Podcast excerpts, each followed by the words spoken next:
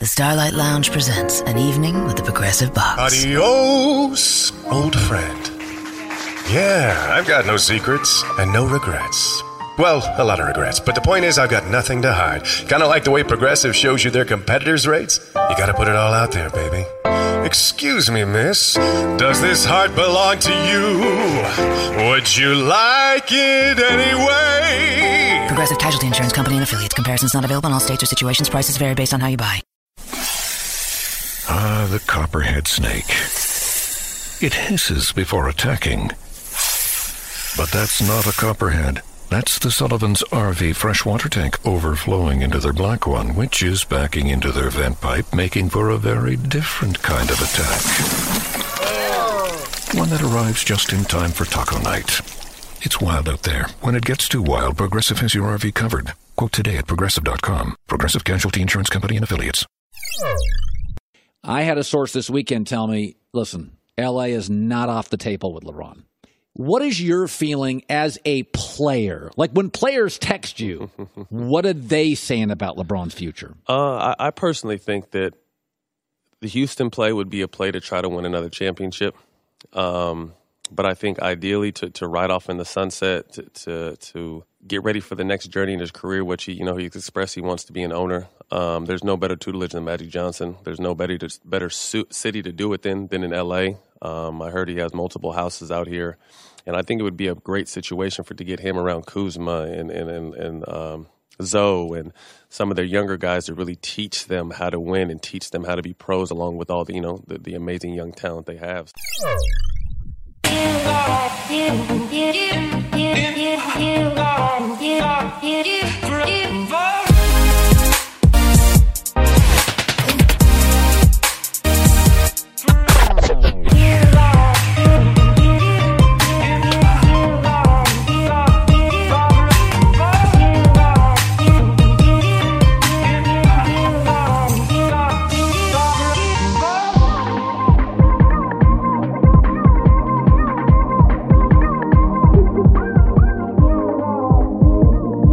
All right, welcome everybody to the Lakers Legacy Podcast where, damn, where do we even begin? The Super Bowl is in a week. My Eagles are going to win. Blake Griffin is no longer a Clipper, but a Piston. LeBron James and Paul George will indeed be teammates in LA this year after all, but teammates for the All-Star game and not the Lakers. And Tommy, you're 29. I'm 29 years old now. So, I mean, I think that's the biggest news of the day. Tommy, happy belated birthday. What did you do for your birthday? Did you do anything fun? And where are you at currently right now? I'm currently in Connecticut, all the way out here on the East Coast. It's very cold. Boom, boom, boom, boom. I'm currently doing long distance with my fiance, so I'm out here visiting her, which is what I did for my birthday. I flew out here, so yeah. Oh, shoot, I think we buried the lead. Fiance, boom, boom, boom, boom. So I don't think we ever announced that on the show, but I think that happened back in... When did that happen last year? During the summer? Yeah, like April. Well, Tommy is engaged, and he just turned 29. But if we're being honest, none of that matters because, man, some crazy shit is going down in the NBA, and we haven't even touched upon the fact about DeMarcus Cousins going down with an Achilles injury, Paul George's latest statements, and LeBron James still being in play. We're going to get to all that tonight in tonight's show. Tonight's show and episode is going to be pretty much trade deadline part 3, but we're also going to be talking about the crazy stuff that went down in the NBA just in the last few days or so because, yeah, a lot of stuff happened. And Tommy, you know how I get with these episode names and titles. I don't know why I always ask you this, but I'm going to ask it again. What do you think I named this trade-specific episode? I have no idea. All right, I'm naming it Traders of the Lost Ark. Oh, that's very good. That's very good. Because also, the Lakers don't have very many shooters, and they could use some arc in their jump shot as well. And things are heating up. Or maybe they're not for the Lakers. I can't really tell, but I know for the NBA, things are heating up. You know, it's been very quiet, and thus far, we've been reading articles about how people don't expect there to be a lot of traction. I think there was an article that came out today that was like, yeah, it's probably going to be a quiet trade deadline. And then boom! Blake Griffin is a Piston, and like, what the heck? So I guess we can start right there. Oh, but before we do, and we get into all that fun stuff, as usual, please follow us on Twitter at Lakers Legacy Pod. Please also rate and review us on iTunes, because the more you rate and review us, that's how many times Boban Marjanovic will do his "Now let it rain and pour it out. Now let it rain and pour it out." That's how many times he's going to be doing that dance with Tobias Harris at Staples Center the rest of this year playing for the Clippers. And what a sight that will be. I think for that video alone, the Clippers won this trade. What do you think, Tommy? I agree with you. Great. Let it rain and pour it out. Yeah, let it rain and pour it out for us on iTunes as well. I think our last episode before... That's a chicken noodle soup song, right? It is a chicken noodle soup, yeah. Chicken noodle soup with a soda on the side. With a Boban on the side. With a Boban on the side. That's exactly what happened. Hey, boom, boom, boom, boom.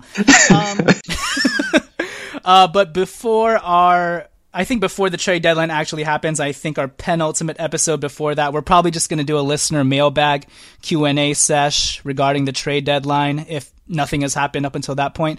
And first, we're gonna ask our Patreon subscribers. We'll give them first dibs on any questions and topics they want discussed. And then after that, if you want to get your question read on air, please rate and review us on iTunes and put your question in your review.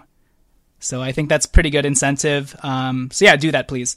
And then also patreon.com/The Lakers Legacy Podcast. If you're a subscriber there and you donate $1, even just one time, you'll get special privileges like that. So with that said, we've been talking about it and teasing it the entire episode. Boban Marjanovic, Tobias Harris, but most importantly, Blake Griffin is now a Detroit Piston. I don't want to spend too much time on the implications for the Pistons and the Clippers, Tommy. I think we'll eventually branch off and talk about how it relates to the Lakers and how it changes the landscape. But let's get your quick hot take reaction on what you were feeling and thinking as the trade went down. I think like you, I was pretty shocked. Not just like you, probably like everybody. I was pretty shocked that something this big went down. Like you said, we've all been reading these articles about how nothing's going to happen, and this wasn't just like, oh, Avery Bradley got salary dumped, or for a small player, or the Rockets move PJ Tucker, or some random small move. It was like Blake Griffin is a huge all-star. He's been with that team his entire career. He just signed a massive extension last summer, and he went from the West to the East, which I think is also a thing we haven't seen a lot of in recent years.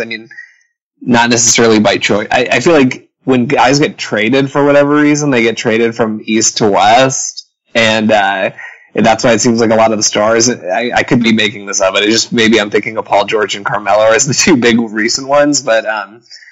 I feel like we haven't seen a big name star go from West to East in a trade recently. So that was also weird. I think the initial gut reaction for a lot of people was probably the Clippers lost this trade. I think my initial gut reaction was the Clippers won the trade because I know Blake Griffin's an all-star and all this and that, but he's kind of a clown. That team was going nowhere. He is, dude. That team's going nowhere fast. If anybody saw the game, it was nationally televised. He's a very expensive clown, Tommy. A very expensive clown. Nationally televised game last week. I'm blanking on who they played, but Blake was getting frustrated with some of the physical play and was getting frustrated with some of the calls and non-calls that the refs were putting out there in that game, and he just took the ball after one play and chucked it at the ref's legs, and that's just not cool, man. And he didn't chuck it from 5 feet away. It was from half court. He fired a fastball. He put the ball in one hand and just cocked his arm back and fired it at the ref's legs, and the ref teed him up. He should have been ejected for that, by the way, but the ref teed him up.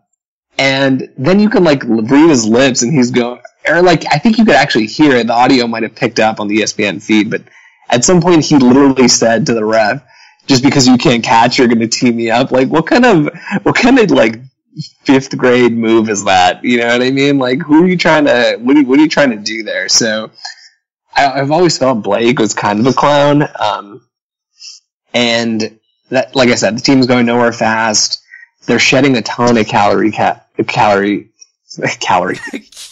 too. Yeah. A ton of salary cap commitments, by moving Blake. And, so they get flexibility. They get a pick, which is going to be, if not a lotto pick, probably the 15th pick, because if Detroit makes the playoffs, they'll barely make it. And they get Avery Bradley, who's expiring. Again, flexibility, though, because if they don't sign anybody, they can try to keep him. He's a restricted free agent. They get Tobias Harris, who can give them some scoring, a little bit of scoring to replace what Blake was giving them. And overall, yeah, I think it's the Pistons got the best player, but what does Blake Griffin do? Blake Griffin doesn't move the needle for you unless you're a team that, already has two superstars and you just need a third guy. If the Houston Rockets got Blake Griffin, I'd be I'd be a little bit more intrigued. But for this type of trade, I feel like the Clippers probably won. I mean, both teams won, because if you've seen the Pistons arena, that they cannot that franchise cannot sell a seat in that arena. So Blake will help in that respect. But in terms of on the court type of stuff, I think that it's at least a tie, if not, I think the Clippers may have won. Yeah, I actually agree with you. Before I go any further, though, we are going to bring on Alan Riley right now, which is perfect timing. Alan? What's up? Alan. What's up, dude? Welcome to the show. What do you think we're talking about right now, Alan? I think you are talking about what you both ate for dinner tonight, and I think Tommy had filet mignon. And Jonathan, I think you had, you ate an entire rotisserie chicken. Close. We're talking about Boban Marjanovic. Oh, he's a really good-looking dude. Chicken noodle soup. You were close on the rotisserie chicken. Chicken noodle soup. With a soda on the side. Well, you came in at just the right time. Tommy just finished up his thoughts on the Clippers-Detroit trade. I'm going to pitch it to you in just a second, but I will say that I agree with Tommy with regards to, I think, peripherally and optically, people might say, oh, the Pistons won this trade. How could the Clippers do this to Blake Griffin? And then you just look at the contract situation. Blake Griffin is signed on for 4 or 5 more years at an escalating 30-plus million per year contract. And I think Blake Griffin is, 28 at this point? I mean, he's going to be 33, 34, making 35 million at the end of that contract. And then on top of it, I think the last year of his contract, he has a player option. So yes, it'll help the Pistons bring more people to the arena, but for how long is that going to last before Blake Griffin starts bitching about wanting to be traded, right? And then at that point, how much can you really get for Blake Griffin, who's making $35 million a year for the next 3 years? You're not going to get very much. You're not going to get very much. And so the Pistons have tied themselves to this middling Blake Griffin team. And I think Blake Griffin is a really good player. He's on my fantasy team this year. He's hitting threes this year. But, I mean, when you're on the Pistons, he's going to make a fuss about it really quickly. And if I'm Stan Van Gundy, I don't want to be a part of that. And the fact that the Clippers were able to get out of this pretty quickly, I maybe give props to Jerry West for seeing the writing on the wall here.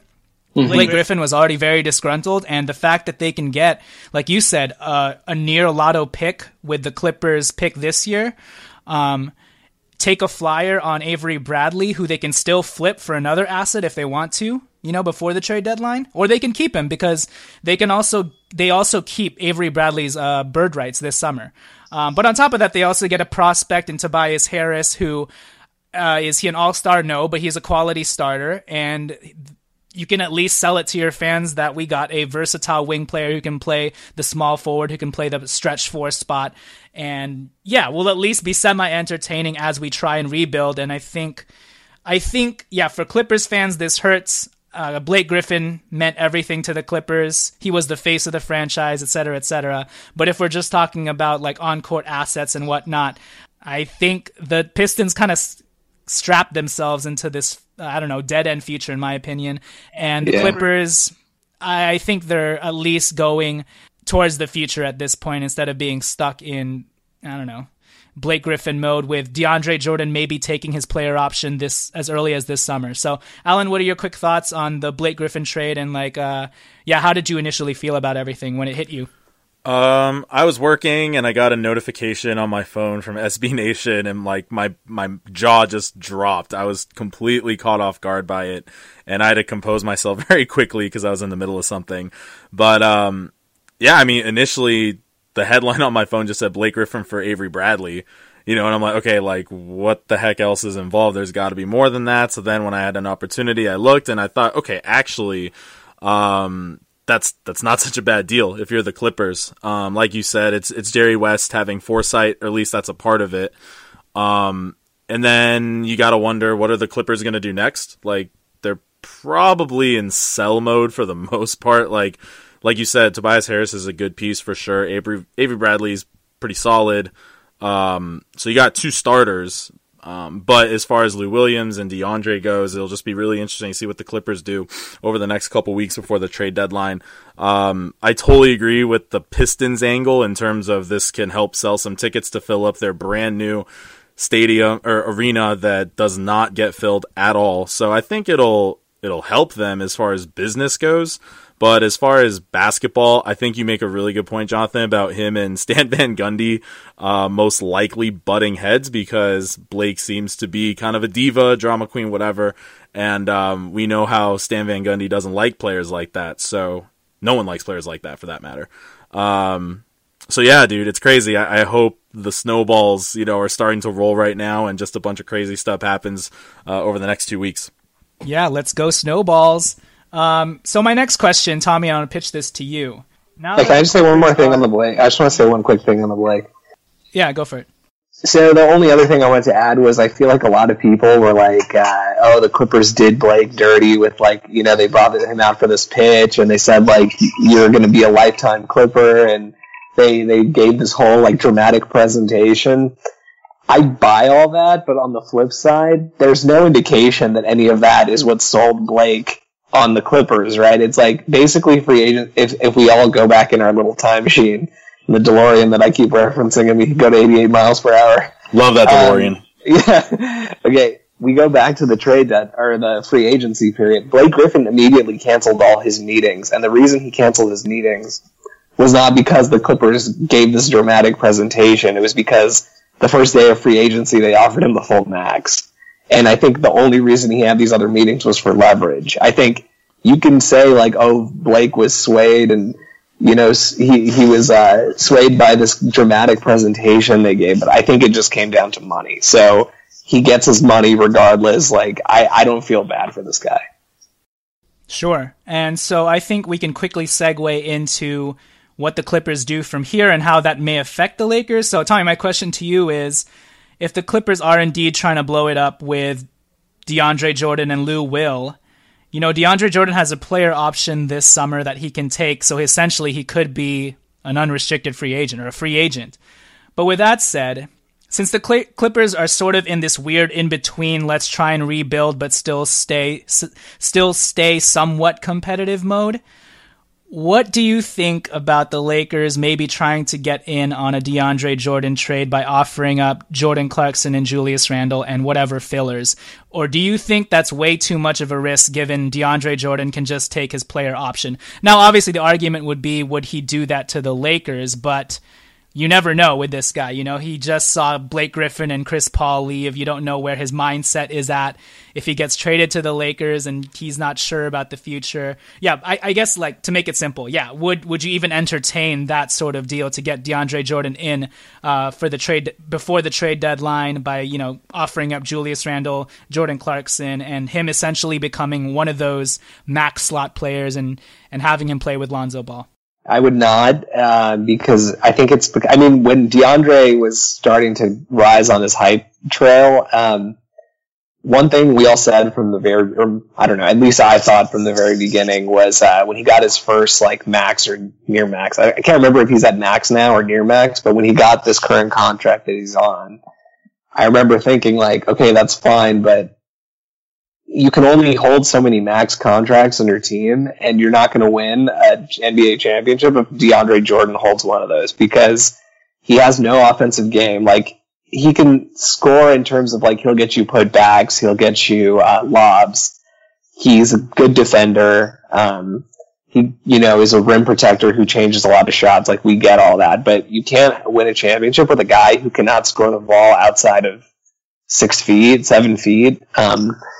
And, you know, beyond that, he's not like he's not a very good, in my opinion, he's not a great passer. He doesn't bring a whole lot outside of his defense, and you can't play him for the final, you know, the most crucial minutes of important games because he's a free throw liability. And he's not just like, oh, he's pretty bad. Like, he's one of the worst free throw shooters in NBA history. He'll fit right in. Yeah, exactly. So for that reason, I wouldn't do it. I think the Clippers, that's actually something they might entertain, because from what it sounds like, they're not going to trade him just to trade him, but they'll trade him for young pieces. And if we offered Clarkson, I guess doesn't really fill any holes for them because they already have the worst version of Clarkson than Austin Rivers. But Julius Randle could help them for sure. And he's a nice young asset, but I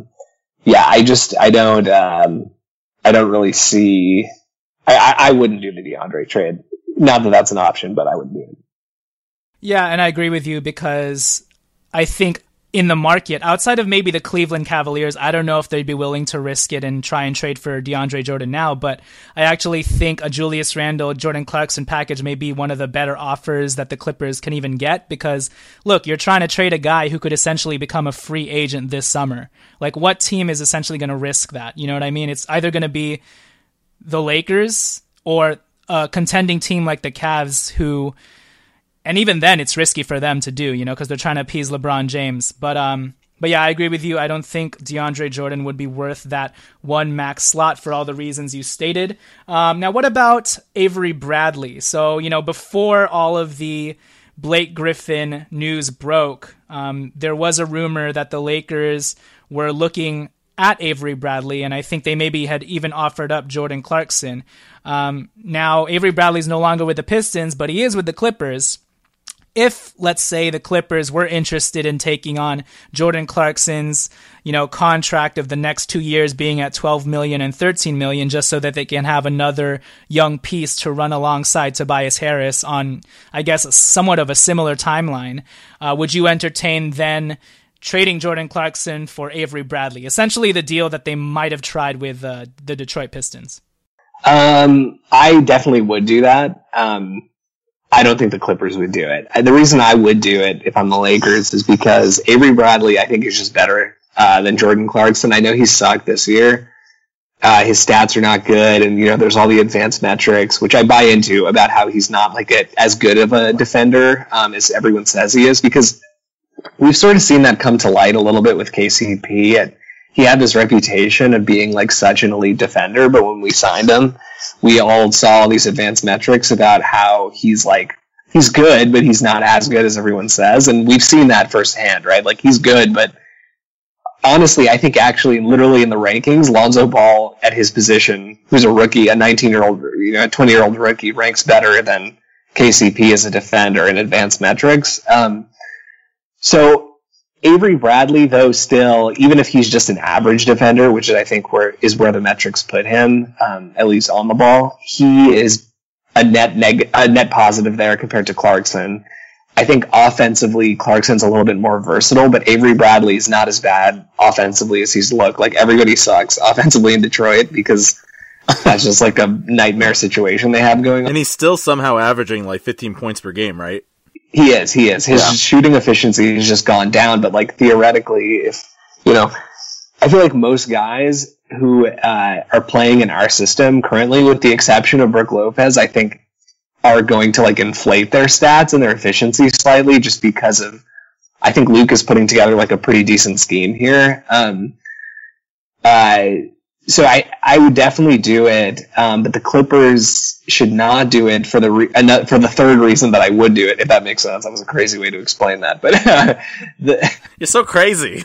Yeah, the Clippers should not do it because having Avery Bradley gives them flexibility. Going into the summer, they can make him a restricted free agent. His cap hold is going to be about the same as Jordan Clarkson's guaranteed contract for next year. and then they can make the decision, like, do we want to keep him? Okay, fine, we keep him. And then you end up signing him to probably similar to what Clarkson's getting, maybe a couple million more, but he's better, so it doesn't really matter. Or you just let him walk, or since he's restricted, you hold him as a restricted free agent. You see what's going on. Like, if he finds somebody else that he wants to go to, like a contender, because not that many teams have cap space, right? So, like, he finds a contender he wants to go to, the contender wants him. Now you can work out a sign and trade. So for all these reasons, like, I don't think that the Clippers would ever do something like that. But yeah, if I'm the Lakers, I absolutely would do it. Yeah, and just to correct you, Avery Bradley is an unrestricted free agent this summer, but they do have his bird rights in terms of... Oh, that's right. They can keep his cap hold on the books and sign him after they've made other signings if need be or whatever. So. Exactly, yeah. Yeah, I agree with you on all those points. With that said, I think we should move on with some other big news that happened. And Alan, I'll pitch this to you. Hey, this is Brian from the Almighty Baller Podcast Network, here to talk about keeps. So there's just no two ways to say it. Losing hair is awful. Nobody wants to go through it, and 2 out of 3 guys are going to experience hair loss by the time they're 35. This is the world we live in, people. Now, I personally haven't started this, downturn, but I got a couple of people close to my life that go through it, and they always say, should have started it sooner rather than later. So anyways, these FDA-approved products used to cost so much, but now, thanks to Keeps, they're finally inexpensive and easy to get. For 5 minutes now and starting just $10 per month, you'll never have to worry about hair loss again. So they've ironed out the process. Basically, you just take a photo of your hair and you shoot it over, and a licensed physician will review the information and recommend the right treatment to you, and then, boom, shipped right to your door every 3 months.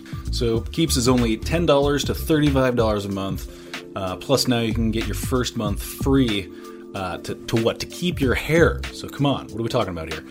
To receive your first month of treatment for free, go to keeps.com/almighty. That's keeps.com/almighty. That's a free month of treatment at keeps.com/almighty. Keeps, hair today, hair tomorrow. Over the weekend, Paul George made some...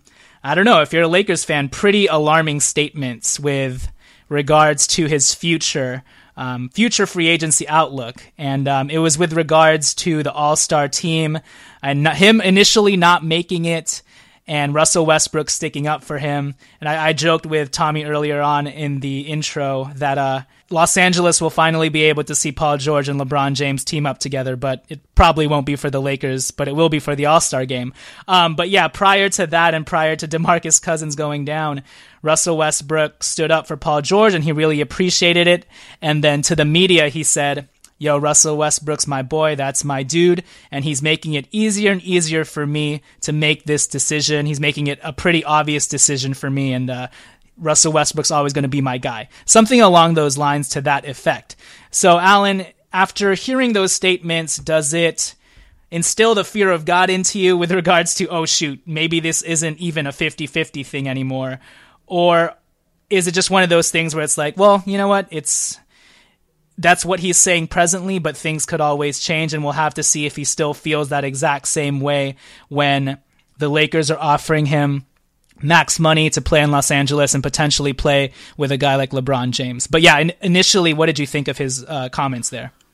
Initially, the fact that he said, this makes it more easier and more easier, that made me like, oh no, like he's throwing out some like crazy grammar here. Like he really must mean it. But, sorry, I don't mean to insult him. I really want you to play here regardless of how you speak. But, yeah, initially it was like, oh man, like, I don't want to hear that, and it's one of those things of, had we attained him in a trade this past summer, like, obviously that eliminates any risk. And that's what people are saying is like, well, do you really want him going somewhere else? And then he potentially falls in love with that place, as unlikely as it may seem. And, that was the first thing that came into my mind.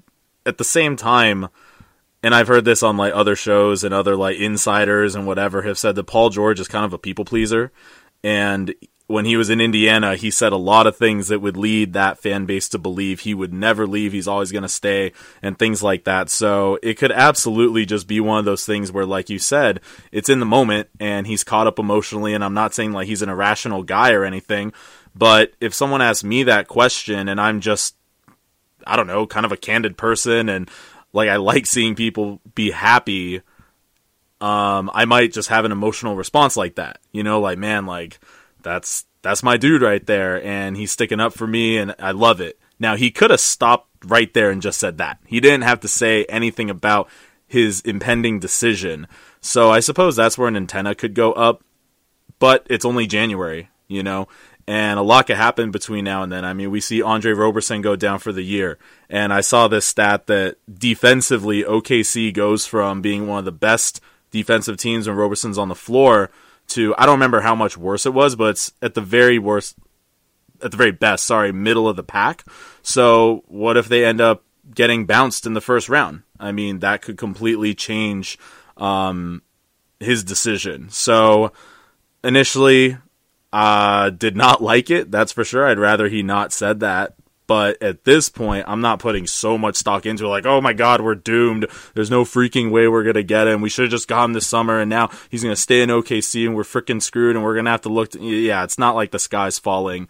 But if he decides to stay, I can't say like I'd be completely shocked. You know, we would all point back to this, and it's a hindsight is 20/20 type of situation. But as far as my advice to Laker fans is just keep a level head about it. Don't get too emotionally invested in his words at this point in the year.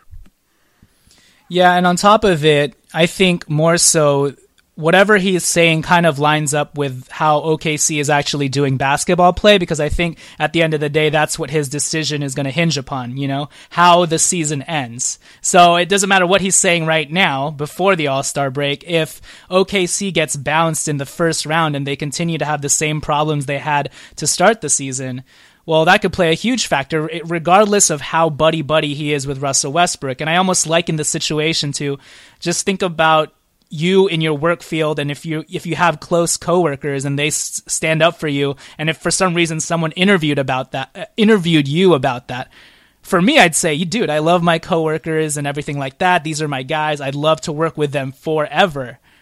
But if a better opportunity came up for me, I'd also know that my coworkers, if I told them, hey man, look, we've had a good time here. We've had a good run. I've enjoyed working with you, but I just think for myself, this opportunity may be better for my long-term career growth. And even though initially at the start it may be murky, I may not like the transition, I may not have as much authority over my job, I do think looking at it long-term that I'm better off, you know, going this direction. And if you're really buddy-buddy with your coworker, then they'll totally understand, you know? So it's kind of like one of those deals. I will say, though, that it does just worry me in terms of the embellishment of it and how earnest he sounded. And it kind of made me just think a little bit, you know, I do hope Pelinka, and I think he is, I do hope Pelinka sticks by his word when he talked about assessing all the different angles on Connected With and saying that we could go about this one of many different ways, and it's not just about the 2 max plan.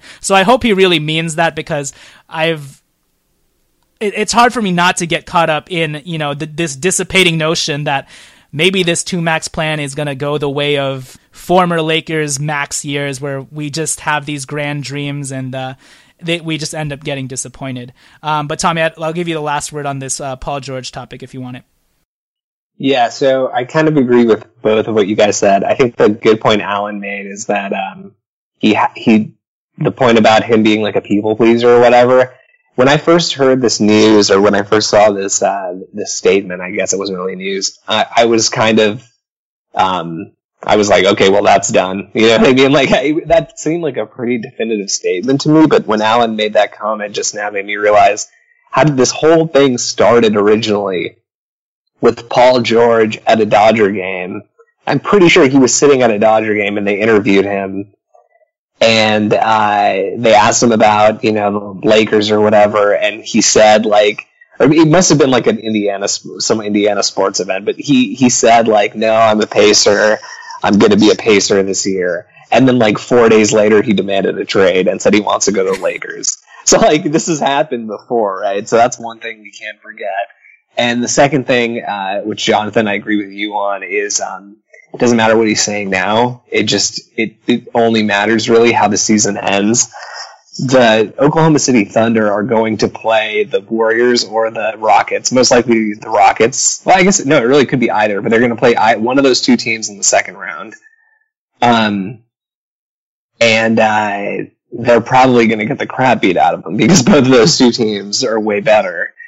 And so when that happens, and let's say hypothetically, like, everything comes true with, like, what we're hoping for with LeBron, is that Oklahoma City team as constructed? And I say as constructed because they can't really change. Like, they're locked into Westbrook, they're locked into Steven Adams, and they have Melo, who's most likely going to opt in, especially if Paul George indicates that he's going to stay.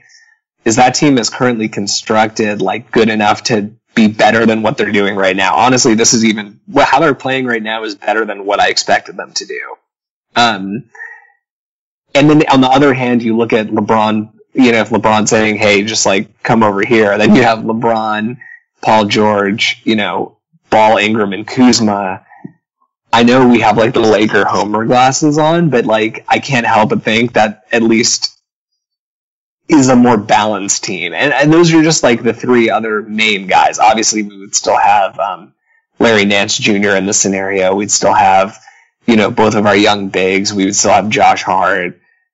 So we would have some flexibility there. So I think, like, and then, you know, obviously once you get LeBron and Paul George, you start luring all the free agents who can't sign anywhere else because, as Pincus said on a few shows ago, like, no teams have money.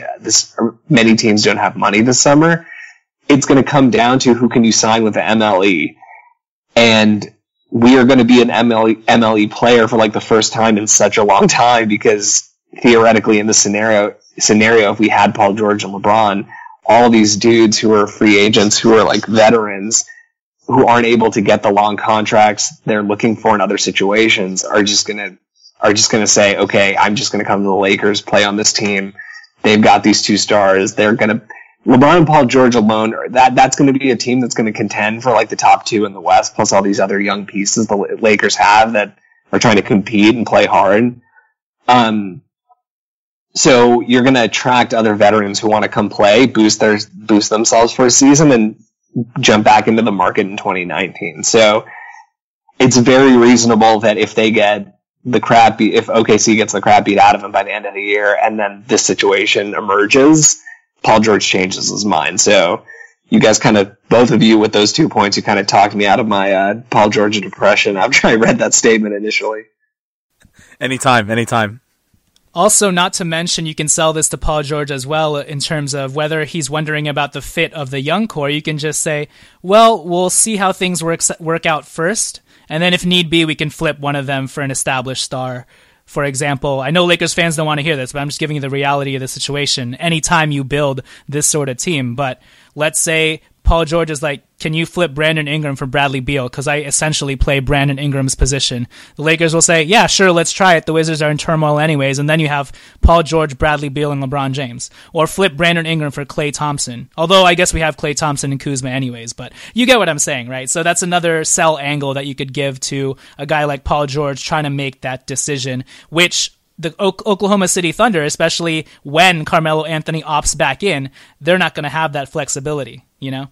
So with that said, I don't know if anybody has any thoughts on Colin Cowherd's recent comments today about how LeBron James to the Lakers is still in play with everything else that's going on. I think Dan Gilbert also supposedly wants to sell the Cavs. Maybe he sees the writing on the wall. But Colin Cowherd on his show essentially said, look, LeBron James has an army of people at his beck and call, from a stylist, nutritionist, you know, physical trainer, et cetera, and they're all making moves to, like, move to LA or something to that effect, and him just saying essentially, yeah, LeBron James to the Lakers, still very much in play. And then Bill Simmons actually replied to him on Twitter and said, dude, I told you this shit last year. So does anybody have anything to say? Does anybody have anything to say about this little tidbit here? Salty much, Bill Simmons? I don't know. I mean, it's cool. Like, as a Laker fan, I guess I like hearing that for sure. Am I going to, again, put stock in that any more than I do Paul George's comments? Not necessarily. I mean, I'd rather hear that than the complete opposite, of course. But I'm not going to get my hopes up. I'm not going to get too down on anything either. But did he, like, say, did Colin Cowherd say who he was talking to? Like, what's his source or whatever? To be honest with you, I didn't actually hear the audio. Right. I just saw it on Twitter, so. For sure. Yeah, I mean, I don't know, pretty even-keeled about it, I guess. Yeah, and I guess with regards to how everything is going and how I kind of felt like a decline in my two max star feelings, that was nice to hear, at the very least. You know, oh, okay, so maybe it's still in play. It's like, I'm down. That's cool. I'll take it. I think my dissipating feeling also coincides with the fact that the 2018 free agency market it was already pretty dearth, but it's getting smaller and smaller and crappier and crappier. And I bring that up because DeMarcus Cousins, unfortunately, this past weekend tore his Achilles, and the Lakers fans know all about that. And it was, oh man, it sucked watching the video of him not realize that he tore his own Achilles. It's such a brutal injury because you never actually know what's going on until you realize I can't freaking put any weight or pressure on my foot. And so obviously DeMarcus Cousins went down. I also have him in fantasy basketball. He was essentially the Russell Westbrook of centers for me, because he was getting me like 27 points, 14 rebounds, 6 assists, hitting 2 threes a game, a block, and a steal. I mean, he was doing everything for the Pelicans, and they were just starting to turn their season around. And now, unfortunately, anytime you bring up an Achilles tear, the future all of a sudden becomes so uncertain. And I say that in a myriad of ways with regards to, not only does this hurt DeMarcus Cousins as a player, it hurts his future career because he is going to be an unrestricted free agent this summer. And the question becomes, is anybody going to risk giving him a huge long-term contract for his full max? And then the team that does that, man, they may be truly hurting themselves. And this could be one of those Amari Stoudemire situations where you sign him to this crazy contract and then he's just never the same guy. And then on top of that, not only could it hurt the team that signs him, not only does it hurt DeMarcus Cousins, but it unfortunately hurts summer 2018 free agency, because it gives the Lakers one less option to tell LeBron James or to tell a Paul George, hey, you can team up with this guy. He's really good.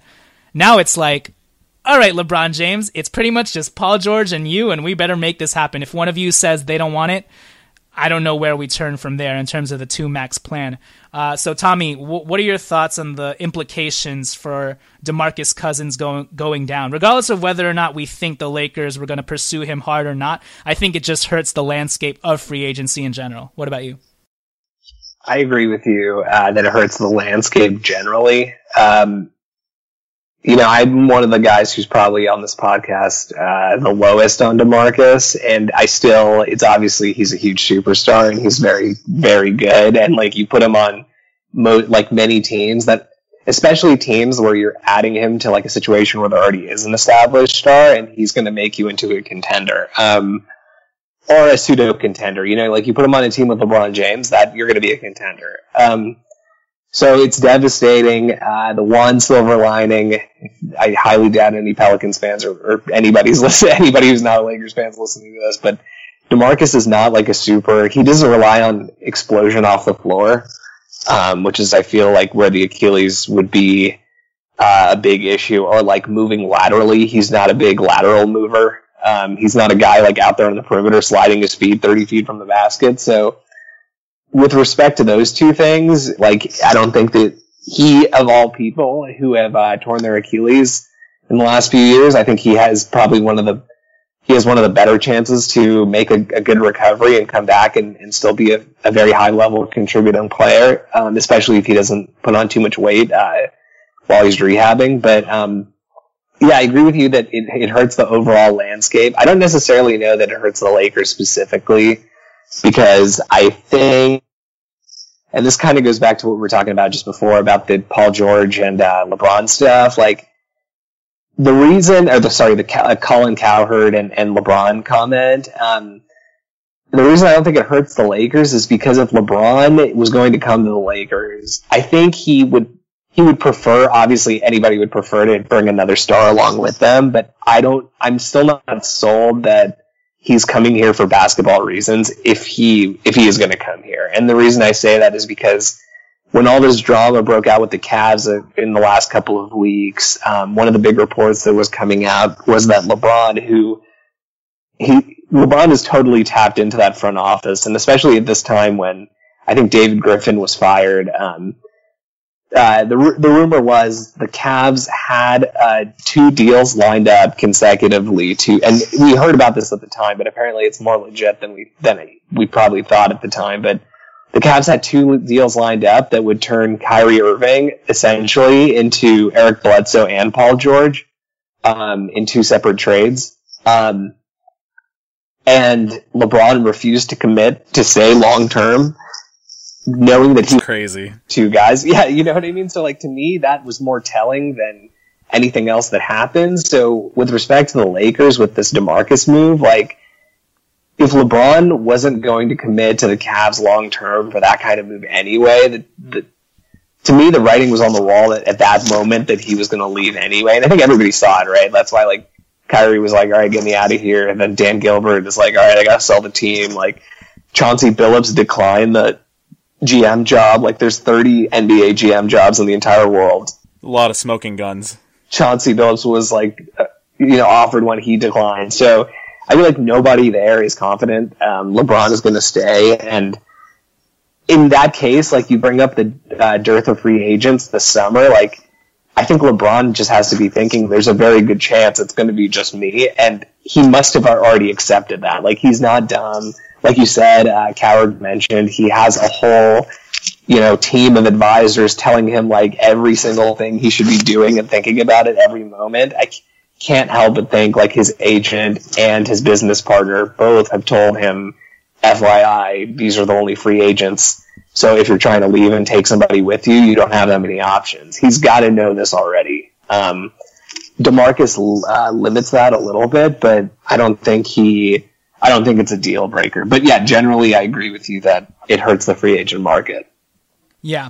So get well to DeMarcus Cousins. Hope he recovers and comes back quickly. With that said, I think we're going to end our show with more trade proposals and speculation for Jordan Clarkson and Julius Randle because, as is very evident, their names are still being bandied about by the Lakers as recently as today with Avery Bradley. So before we do that, we're going to pitch it over to our sponsors really quick, and then we will catch you guys after the turn.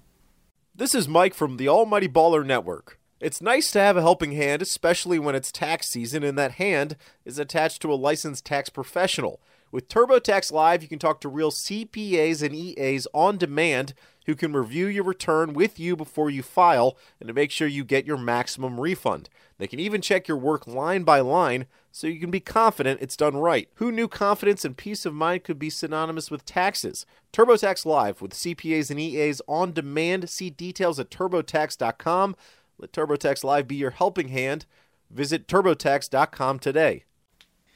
All right, so this is Trade Deadline Episode Part 3. We're going to be tossing out more Jordan Clarkson, Julius Randle potential deals. I did a lot of ESPN trade machining this weekend to make sure salaries matched and all this and that. But I'll pitch it over to you guys first because I have a ton to throw out there. But Alan, do you have any potential Jordan Clarkson or Julius Randle or both trade proposals that you want to throw out there for us? No, I'm ill-prepared. I'm sorry. That's okay, because I have a ton. Good. So thanks for carrying the load. No problem. First off, I think what the Lakers do with regards to Julius Randle and Jordan Clarkson at the trade deadline will give us a strong indicator of how confident they are about their two-max plan this summer. In my eyes, Jordan Clarkson, I think it says more for the Lakers if they keep Jordan Clarkson past the trade deadline, keep both Jordan Clarkson and Julius Randle than it does if they traded Jordan Clarkson. I think if they trade Jordan Clarkson, that doesn't mean one way or another that they're confident about getting LeBron James. I think they're just setting in motion what they had already started in terms of, well, we're going to have to get rid of his money and salary anyway, so let's get that started. Now, if we keep Jordan Clarkson, I think that becomes an entirely interesting scenario because then that means the Lakers are willing to risk keeping Jordan Clarkson on and risk having to trade him at the last second, having to trade his 2 years with $26 million left during the summer to a team and tell them, hey, we need to get off Jordan Clarkson because we're signing LeBron James and Paul George. And at that point, I think they'd have to give up an actual asset and attach it to Jordan Clarkson in order to get rid of him, given that tight timeline. So I think that's what they're risking. But it also means that they're willing to use Jordan Clarkson as insurance just in case a LeBron James doesn't come, just in case a Paul George doesn't come. And maybe they are more willing to say, hey, we'll keep Jordan Clarkson until we have to make that decision. And if nobody comes, then at least we'll still have Jordan Clarkson and Julius Randle to continue on with our young core. So with that being said, if they do plan to still trade Jordan Clarkson, I do have some more potentially realistic trades that I think would work for both teams. So my first one for Jordan Clarkson would be, and we heard over the weekend that the Cleveland Cavaliers and the Lakers have talked as well. I think initially we thought it would probably be for Jordan Clarkson, but a part of me also thinks that the Cleveland Cavaliers wanted Julius Randle because they're hurting down low.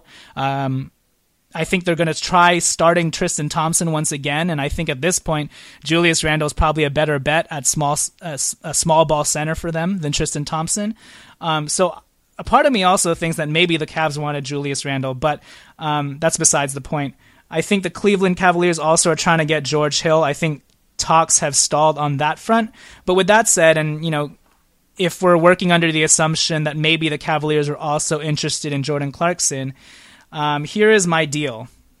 And this is a 3-team deal with the Kings, actually. So the Cleveland still gets George Hill. The Kings get Jordan Clarkson and Shumpert. And Los Angeles Lakers second-round pick, which is in the 40-ish range. And then the Lakers get Channing Frye, Derrick Rose, and Cleveland's first-round pick this year, which right now is in the 24 to 25 range. So to say that again, 3-team deal, Cleveland gets George Hill, Kings get Jordan Clarkson and Shumpert, and LA's second-round pick. Lakers get Channing Frye, which is an expiring $7 million, Rose, which is an expiring $3 million or so, and Cleveland's first-round pick this year. Tommy, what do you say to that? I like that trade. I would do that. I mean, it's because we get everything we want. That is a very complicated trade, which I appreciate. And, if we were able to somehow swing salary dumping and getting a pick out of Clarkson, I think that's the best you could ask for. Now, what if I change Jordan Clarkson's name to Julius Randle? In that case, I probably would not. I would not do it just because, for all the reasons we've talked about in several times over the past few episodes, I think to me it's worth the risk of keeping Randall, even if you end up losing him for nothing, just because I think he's that he has that much upside still. Cool, agree. All right, Alan, what do you think about this second Jordan Clarkson trade? So Jordan Clarkson would be going to the Memphis Grizzlies. For Tyreke Evans, who's expiring, Brandon Wright, who's expiring, and Memphis Grizzlies' early second-round pick, number 36. Now, The bigger question would be, would Memphis be willing to do that? I've heard they're expecting a first-round pick in return for Tyreke Evans, but in the event nobody gives them a first-round pick, maybe they want to take a flyer on a young potential type dude in Jordan Clarkson who still has 2 years left. And in that case, if they do, would you do Jordan Clarkson for Tyreke Evans, Brandon Wright, and Memphis's early second round pick in the number 36 to 38 range this year? And keep in mind, Tyreke Evans would be a good, even though we're not going to retain him, a good guy to have on this team to end the year and help Lonzo Ball out. So what do you think about that? Yeah, I mean, as much as we would want a late first rounder, an early second rounder, this front office has shown that they're very capable of drafting well. Our scouting department has been top notch. I think I would do that trade. I don't know if Memphis would do that trade though. I like that one too. I like the other one better, obviously, but this one's pretty good. Yeah, and I think the larger question that looms here is what exactly is Jordan Clarkson's trade value, right? I've heard from two other podcasts and even an article that around the league, the Lakers might have to attach an asset as early as this trade deadline to Jordan Clarkson in order to get rid of him. And for me, I just have a hard time believing that, you know, like Jordan Clarkson is not Luau Deng right now. He's only 26, 25. He has 2 years, but they're only at $12 million, and he can still play, as evidenced by his crazy hot streak run these last four games, averaging around like 25 points, you know? He's still a very useful player. So I think we'd have to attach an asset to him if we're trying to get rid of him at the last second and we keep him through the summer. But I think at this trade deadline, I think we'll be able to find a taker for him and at least get back an early second. But I don't know what you guys think about that. But Tommy, I have another trade proposal, and I kind of like this one because it's very unique and outside of the box, because you're going to be trading with the San Antonio Spurs. And Jordan Clarkson comes from San Antonio, right? Or he's from Texas, I believe. So this would be, and you know, San Antonio right now, they're having some struggles. One, because Kawhi Leonard is injured, and then they're not really sure what to do with their point guard situation moving forward. Tony Parker is on an expiring $15 million deal, but he's very old, obviously. And DeJounte Murray is their fill-in starting point guard or so. So this would have Jordan Clarkson going to the Spurs for Rudy Gay, who has a player option for $8 million next year. But keep in mind, Rudy Gay is 30 years old coming into next year, and presumably he would probably want to explore the free agent market, even if it's for the mid-level $8 million, to hopefully get a multi-year contract instead of just taking that $8 million player option. So essentially, I'm looking at Rudy Gay as an expiring.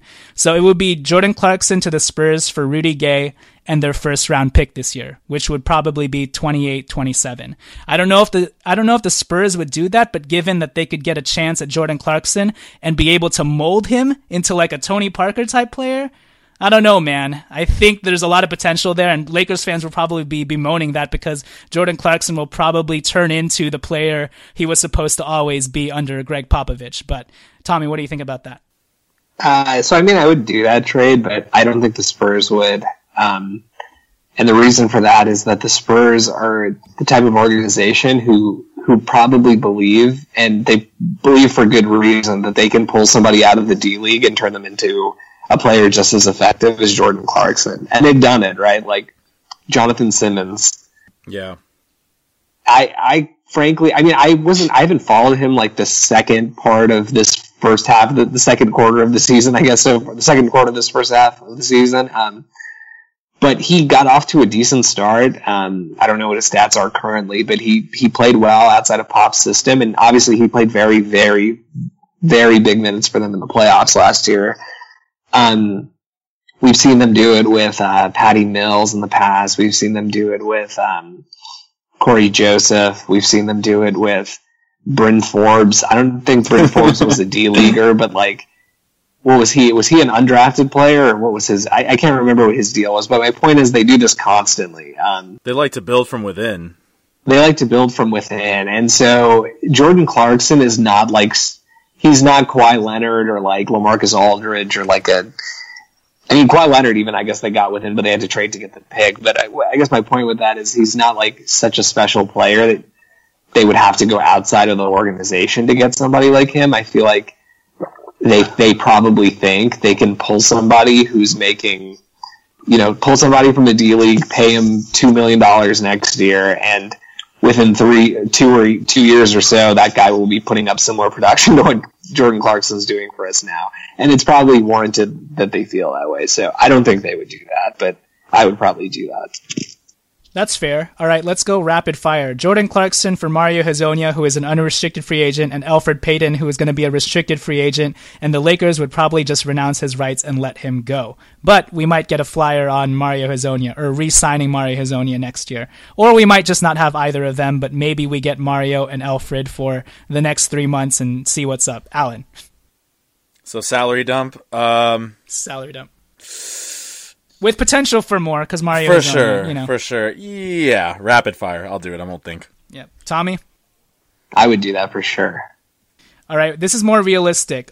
Jordan Clarkson to the Philadelphia 76ers, because, you know, they got this Markelle Fultz problem where he's shooting from below his shoulder. Jordan Clarkson to the Philadelphia 76ers for an expiring Amir Johnson, Justin Anderson, who only makes like $1 million or so, or $2 million actually, and then their second round pick this year, of which they have many, at number 37. So Tommy, what do you think about that deal? Jordan Clarkson to Philly for Amir Johnson, Justin Anderson, and the number 37-38 pick. I would do it because Justin Anderson has not done anything for them this year, and I still think he has some upside as a backup wing, which is a position we have a serious need at. So I would definitely do that. Alan? Yeah, I agree. I think Justin Anderson is definitely has a lot of untapped potential. Cool. All right, next one. Jordan Clarkson going back to Texas, but this time the Dallas Mavericks for Yogi Ferrell, Josh McRoberts, who's expiring, Dorian Finney-Smith to make the salaries work, and a Dallas early second this year. Tommy? I don't know about that one. I think I would pass on that one. I didn't recognize half the player names you just said. Who he played for. Yeah. Well, I guess Dallas. You remember McBob? McJesus. Yeah, I guess this goes back to our question of it goes back to our question of the Lakers weighing whether or not it's worth it to just keep Jordan Clarkson past this trade deadline if they don't get anything substantial enough, or how confident they are about having to clear his salary cap, because it may be worth the risk for them to let him play out the season, play with Lonzo Ball, and then if need be, this summer, if they need to get rid of him, then hopefully they just have to attach like a Zubats or a second-round pick to get rid of him. And because it's been stated that the Lakers are confident that they can get rid of Jordan Clarkson anytime they want to. So if that statement is true, then yeah, maybe it is worth it to hold Jordan Clarkson on till the end of the year and use him as insurance in case we don't get those stars, instead of getting a package like Yogi Ferrell, Dorian Finney-Smith, and Dallas's second-rounder this year. Man, come on, you gonna dump me for that trash? That's some messed up BS, man. Mahaki Todd, Jordan Clarkson. Man, screw that. Screw that. Dorian Finney-Smith. Stupid. I like that lisp. What about Jordan Clarkson to the Detroit Pistons, who are now trying to win with Blake Griffin for Stanley Johnson, Anthony Tolliver, and whatever salary filler else we need? Alan, what do you think about that? Stanley Johnson. Yeah. Tommy, what about you? I would do it because the Stanley Johnson upside, and Anthony Tolliver reminds me of that guy from the Chappelle Show sketch, Ashy Larry. Yes, I don't know what it is about him, but he reminds me of Ashy Larry. Oh, that's amazing. Yeah, no, 100%, let's do it. All right, so those are my Jordan Clarkson trades. I also have some Julius Randle ones. I'm not sure if they'll entice you guys enough, because I think we're all on the same page about just keeping Randle through, but I'll just run through them really quickly.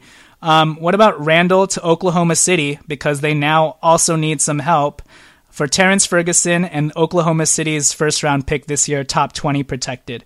So OKC obviously lost Roberson, so maybe in this deal they can move Paul George back to shooting guard, Carmelo back to small forward, and Randle can play power forward next to Steven Adams. So, Tommy, what do you think about Randle to OKC for the very athletic Terrence Ferguson, who lit us up, and their first-round pick this year, which could be top 20 protected, so that maybe we get it at the 22-23 range?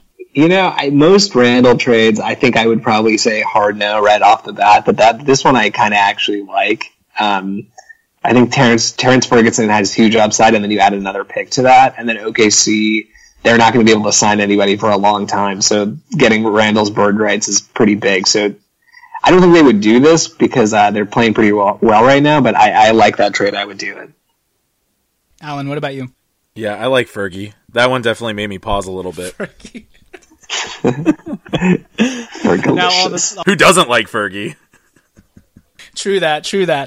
All right, I know most of these are now going to turn into hard no's, but I'll try them anyways. No. Julius Randle to the Brooklyn Nets, who seem to continue to just pick up random previous for D'Angelo Russell. D-Lo. Okafor. It would be no. Rondé Hollis-Jefferson, Shimeon. No, here we go. All right, Julius Randle for the Nets' number 27 pick this year via Toronto, plus Spencer Dinwiddie, who is partially guaranteed for next year, and the Lakers could just fully guarantee that, take a flyer on him, and Nick Stauskas. So Randle for the Nets' first-round pick this year via Toronto, plus Spencer Dinwiddie and Nick Stauskas. Tommy? Is Stauskas expiring? He's expiring, yes. Oh, man, I might... No, I don't think I would do that. But you kind of like Spencer Dinwiddie, right? kind of intriguing. I think Spencer Dinwiddie, I don't hate him for sure. Like if he was, we need a backup point guard at some point. He's got good size. I don't hate him as a backup point guard. Alan, what do you think? I'm still gonna lean toward no. I don't want any part of Sauce Castillo for any time at all. And I still like Fergie. I like Fergie better than Dinwiddie. Cool. Sounds good. All right, I only have two more.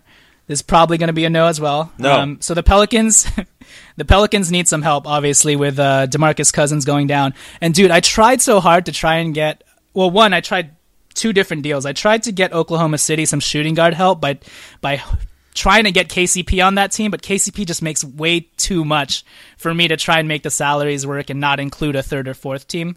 But for the Pelicans – you gotta include Melo in that. Nope, garbage. We would not be wanting to take on Carmelo's $28 million next year when he opts in.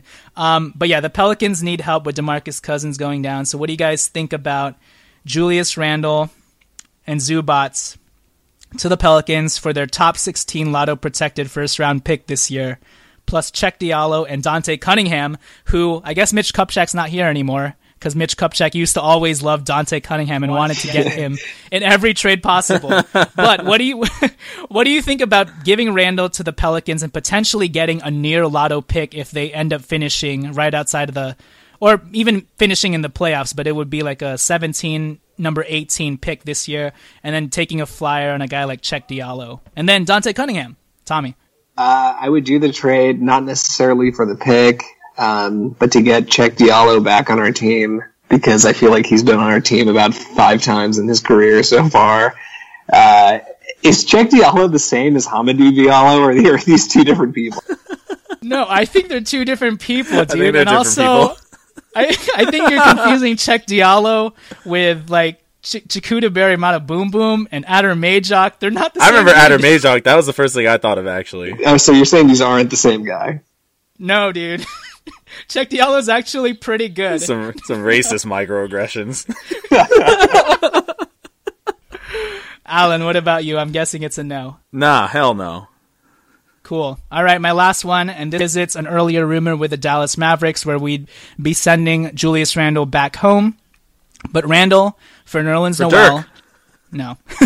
Nerlens Noel, Seth Curry, who's going to be an unrestricted free agent, no bird rights, but you get a flyer on him if he comes back at all this year from injury, and an early second. So that would be Dallas Mavericks' second rounder this year, which would be in the 30s. So Randle for Noel, Seth Curry, and an early second. Tommy.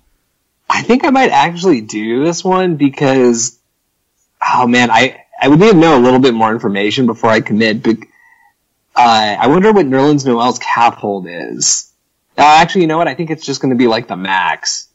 So I guess that doesn't really help us. But I'm intrigued with the... I think Nerlens Noel is still really good. I don't know what's going on this year with his injuries, and obviously he doesn't seem like he really wants to play for Dallas. But if he is healthy and can play for us to close the year, I think I might actually do this.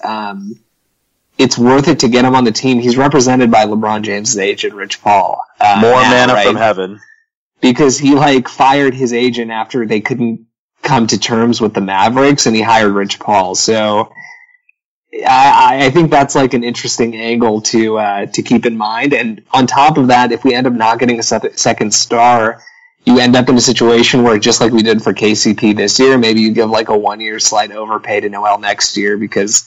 we're going to need a center next year, and I know Noel doesn't shoot, but we're going to have more shooting in our lineup because in this trade, theoretically, Randle would be out of it. So, and Nerlens Noel can slide his feet on the perimeter and defend and trap and do all that stuff. So I'm pretty into that trade. I think I would probably heavily consider it.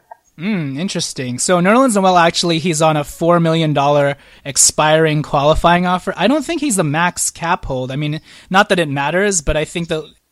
yeah, because this past summer he was probably the same cap hold that Randle had, but going into next summer now, does it jump to a max contract? Because technically he's eligible for a max contract, right? Because he's an unrestricted free agent.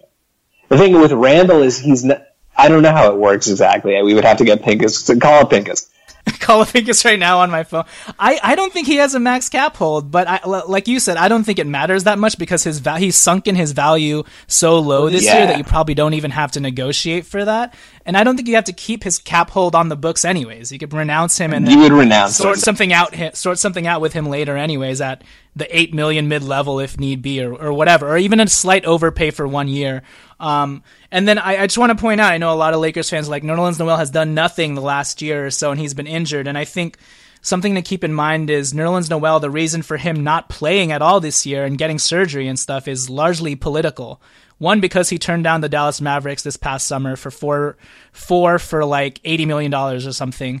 And so they just decided not to play him. And then he also decided to have surgery because he wasn't playing at all and he was benched. And he's like, I might as well get this random surgery that I don't need this season. So I think it's largely political. Just tear me open and do something. I'm not playing, you might as well. He may have had some things to work out, but honestly, so it was unnecessary. Like if it was playoffs and he was actually playing, he would have just played through it, you know. So it's like, can you give me a Tommy John surgery for my elbow? Just, you know, just give me a reason to not do anything. F this team. I find that so funny, dude. Yeah, that's very funny. It is. Like, I don't want to do this. Just rip my knee open, do something. That's it. Okay, cool. All right. So I think that'll do it for us. I would do it. Sure. Thanks for asking. I actually would not do it, to be honest with you. I think at this point I'd rather keep Julius. I would rather keep Julius Randle at this point, and that's crazy for me to say. Yeah. He's a better center than Nerlens Noel, dude. And we might not even get to keep Seth Curry, all that jazz. I tried really hard to get Lopez off our team. But he makes so much, dude. This is the closest thing I can get. There's literally nobody you think we could dump him on? No, you have to make it a 3-team trade. And here's the closest that I got. Ready? All right, Brook Lopez is going to go to the Milwaukee Bucks. So this is a 3-team trade between the Lakers, Milwaukee, and Phoenix. That's so the Lakers, a bad fit. Yeah, the Lakers would get Greg Monroe's expiring $17 million, Jason Terry, and the Suns' number 35 second rounder, because the Suns still have 2 other second round picks in the 40-ish range, so they can afford to give up a second round pick. Or maybe they give us one of their second round picks in the 40-ish range. That's probably more realistic. And then Lopez goes to the Milwaukee Bucks along with Alex Len. And then Phoenix gets, what's his name? Rashad Vaughn. And then who he played for. He plays for the Bucks. So yeah, Phoenix would get Rashad Vaughn, John Henson, and Mirza Teletovic, who has 2 years left. John Henson has 3 years left. So to recap, Milwaukee gets Lopez and Len.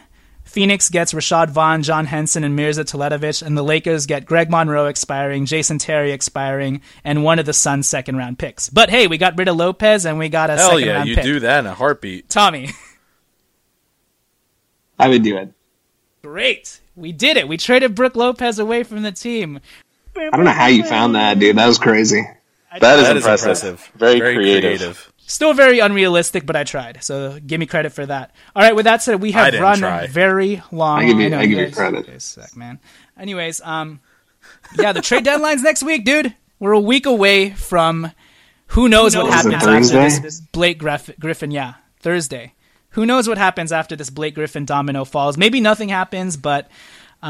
things should only ramp up from here. At the very least, discussion. So we'll definitely be looking out for that. And we're probably going to have one more episode before the actual Thursday trade deadline. And like I said, if you want to get your questions in, we'll give top dibs to our Patreon subscribers. But then if you want a chance at getting your question read on air, please rate and review us and put your trade deadline question in your review, along with a 5-star rating. So with that said, thank you guys for listening. Please follow us on Twitter @LakersLegacyPod. Please also rate and review us on iTunes, because the more you rate and review us, that is how many plays new assistant Lithuanian coach LeVar Ball will drop for LaMelo and LiAngelo to get 40 points and chuck up threes and throw lobs off the basket. Isn't that right, LeVar Ball? Never lost. Exactly. All right. With that said, we will catch you guys later. Tommy? Later. Allen / LeVar Ball. Never lost. Also, I don't feel like going to work tomorrow, so I'm going to go get my tonsils ripped out. Just, you know. The Nerlens Noel special, everybody. So funny, dude. Never gonna get over it. Now we really need a trade for him, so just so we can make more of those kind of jokes. Yeah, I was just laughing. Great. All right, we'll catch you guys later. Peace. Peace.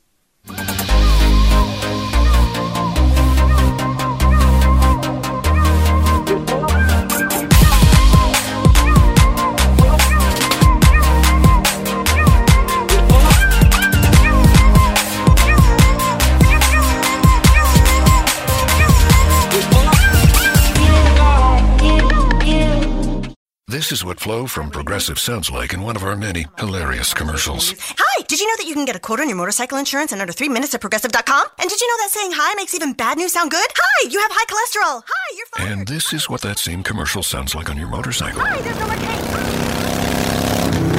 cake! Yep, even our commercials sound better on a bike. And with basic policy starting at $75 a year, Progressive helps keep you on yours. Quote today at Progressive.com. Progressive Casualty Insurance Company and affiliates. Annual premium for basic liability policy not available in all states. BetMGM has an unreal deal for sports fans in Virginia. Turn $5 into $150 instantly when you place your first wager at BetMGM. Simply download the BetMGM app and sign up using code Champion150. Then place a $5 wager on any sport. You'll receive $150 in bonus bets, regardless of your wager's outcome. And if you think the fun stops there, the King of Sportsbooks has plenty of surprises. Prizes in store. Check out daily promotions, same game parlays, live bets, and so much more. Download the app in Virginia today and get $150 in bonus bets instantly from your first wager, only at BetMGM.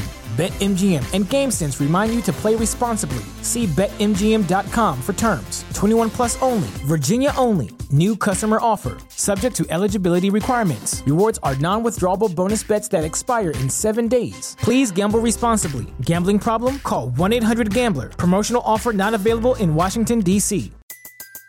Everybody in your crew identifies as either Big Mac Burger, McNuggets, or McCrispy Sandwich. But you're the Filet-O-Fish sandwich all day. That crispy fish, that savory tartar sauce, that melty cheese, that pillowy bun. Yeah, you get it. Every time. And if you love the Filet-O-Fish, right now you can catch two of the classics you love for just $6. Limited time only. Price and participation may vary. Cannot be combined with any other offer. Single item at regular price. Ba-da-ba-ba-ba.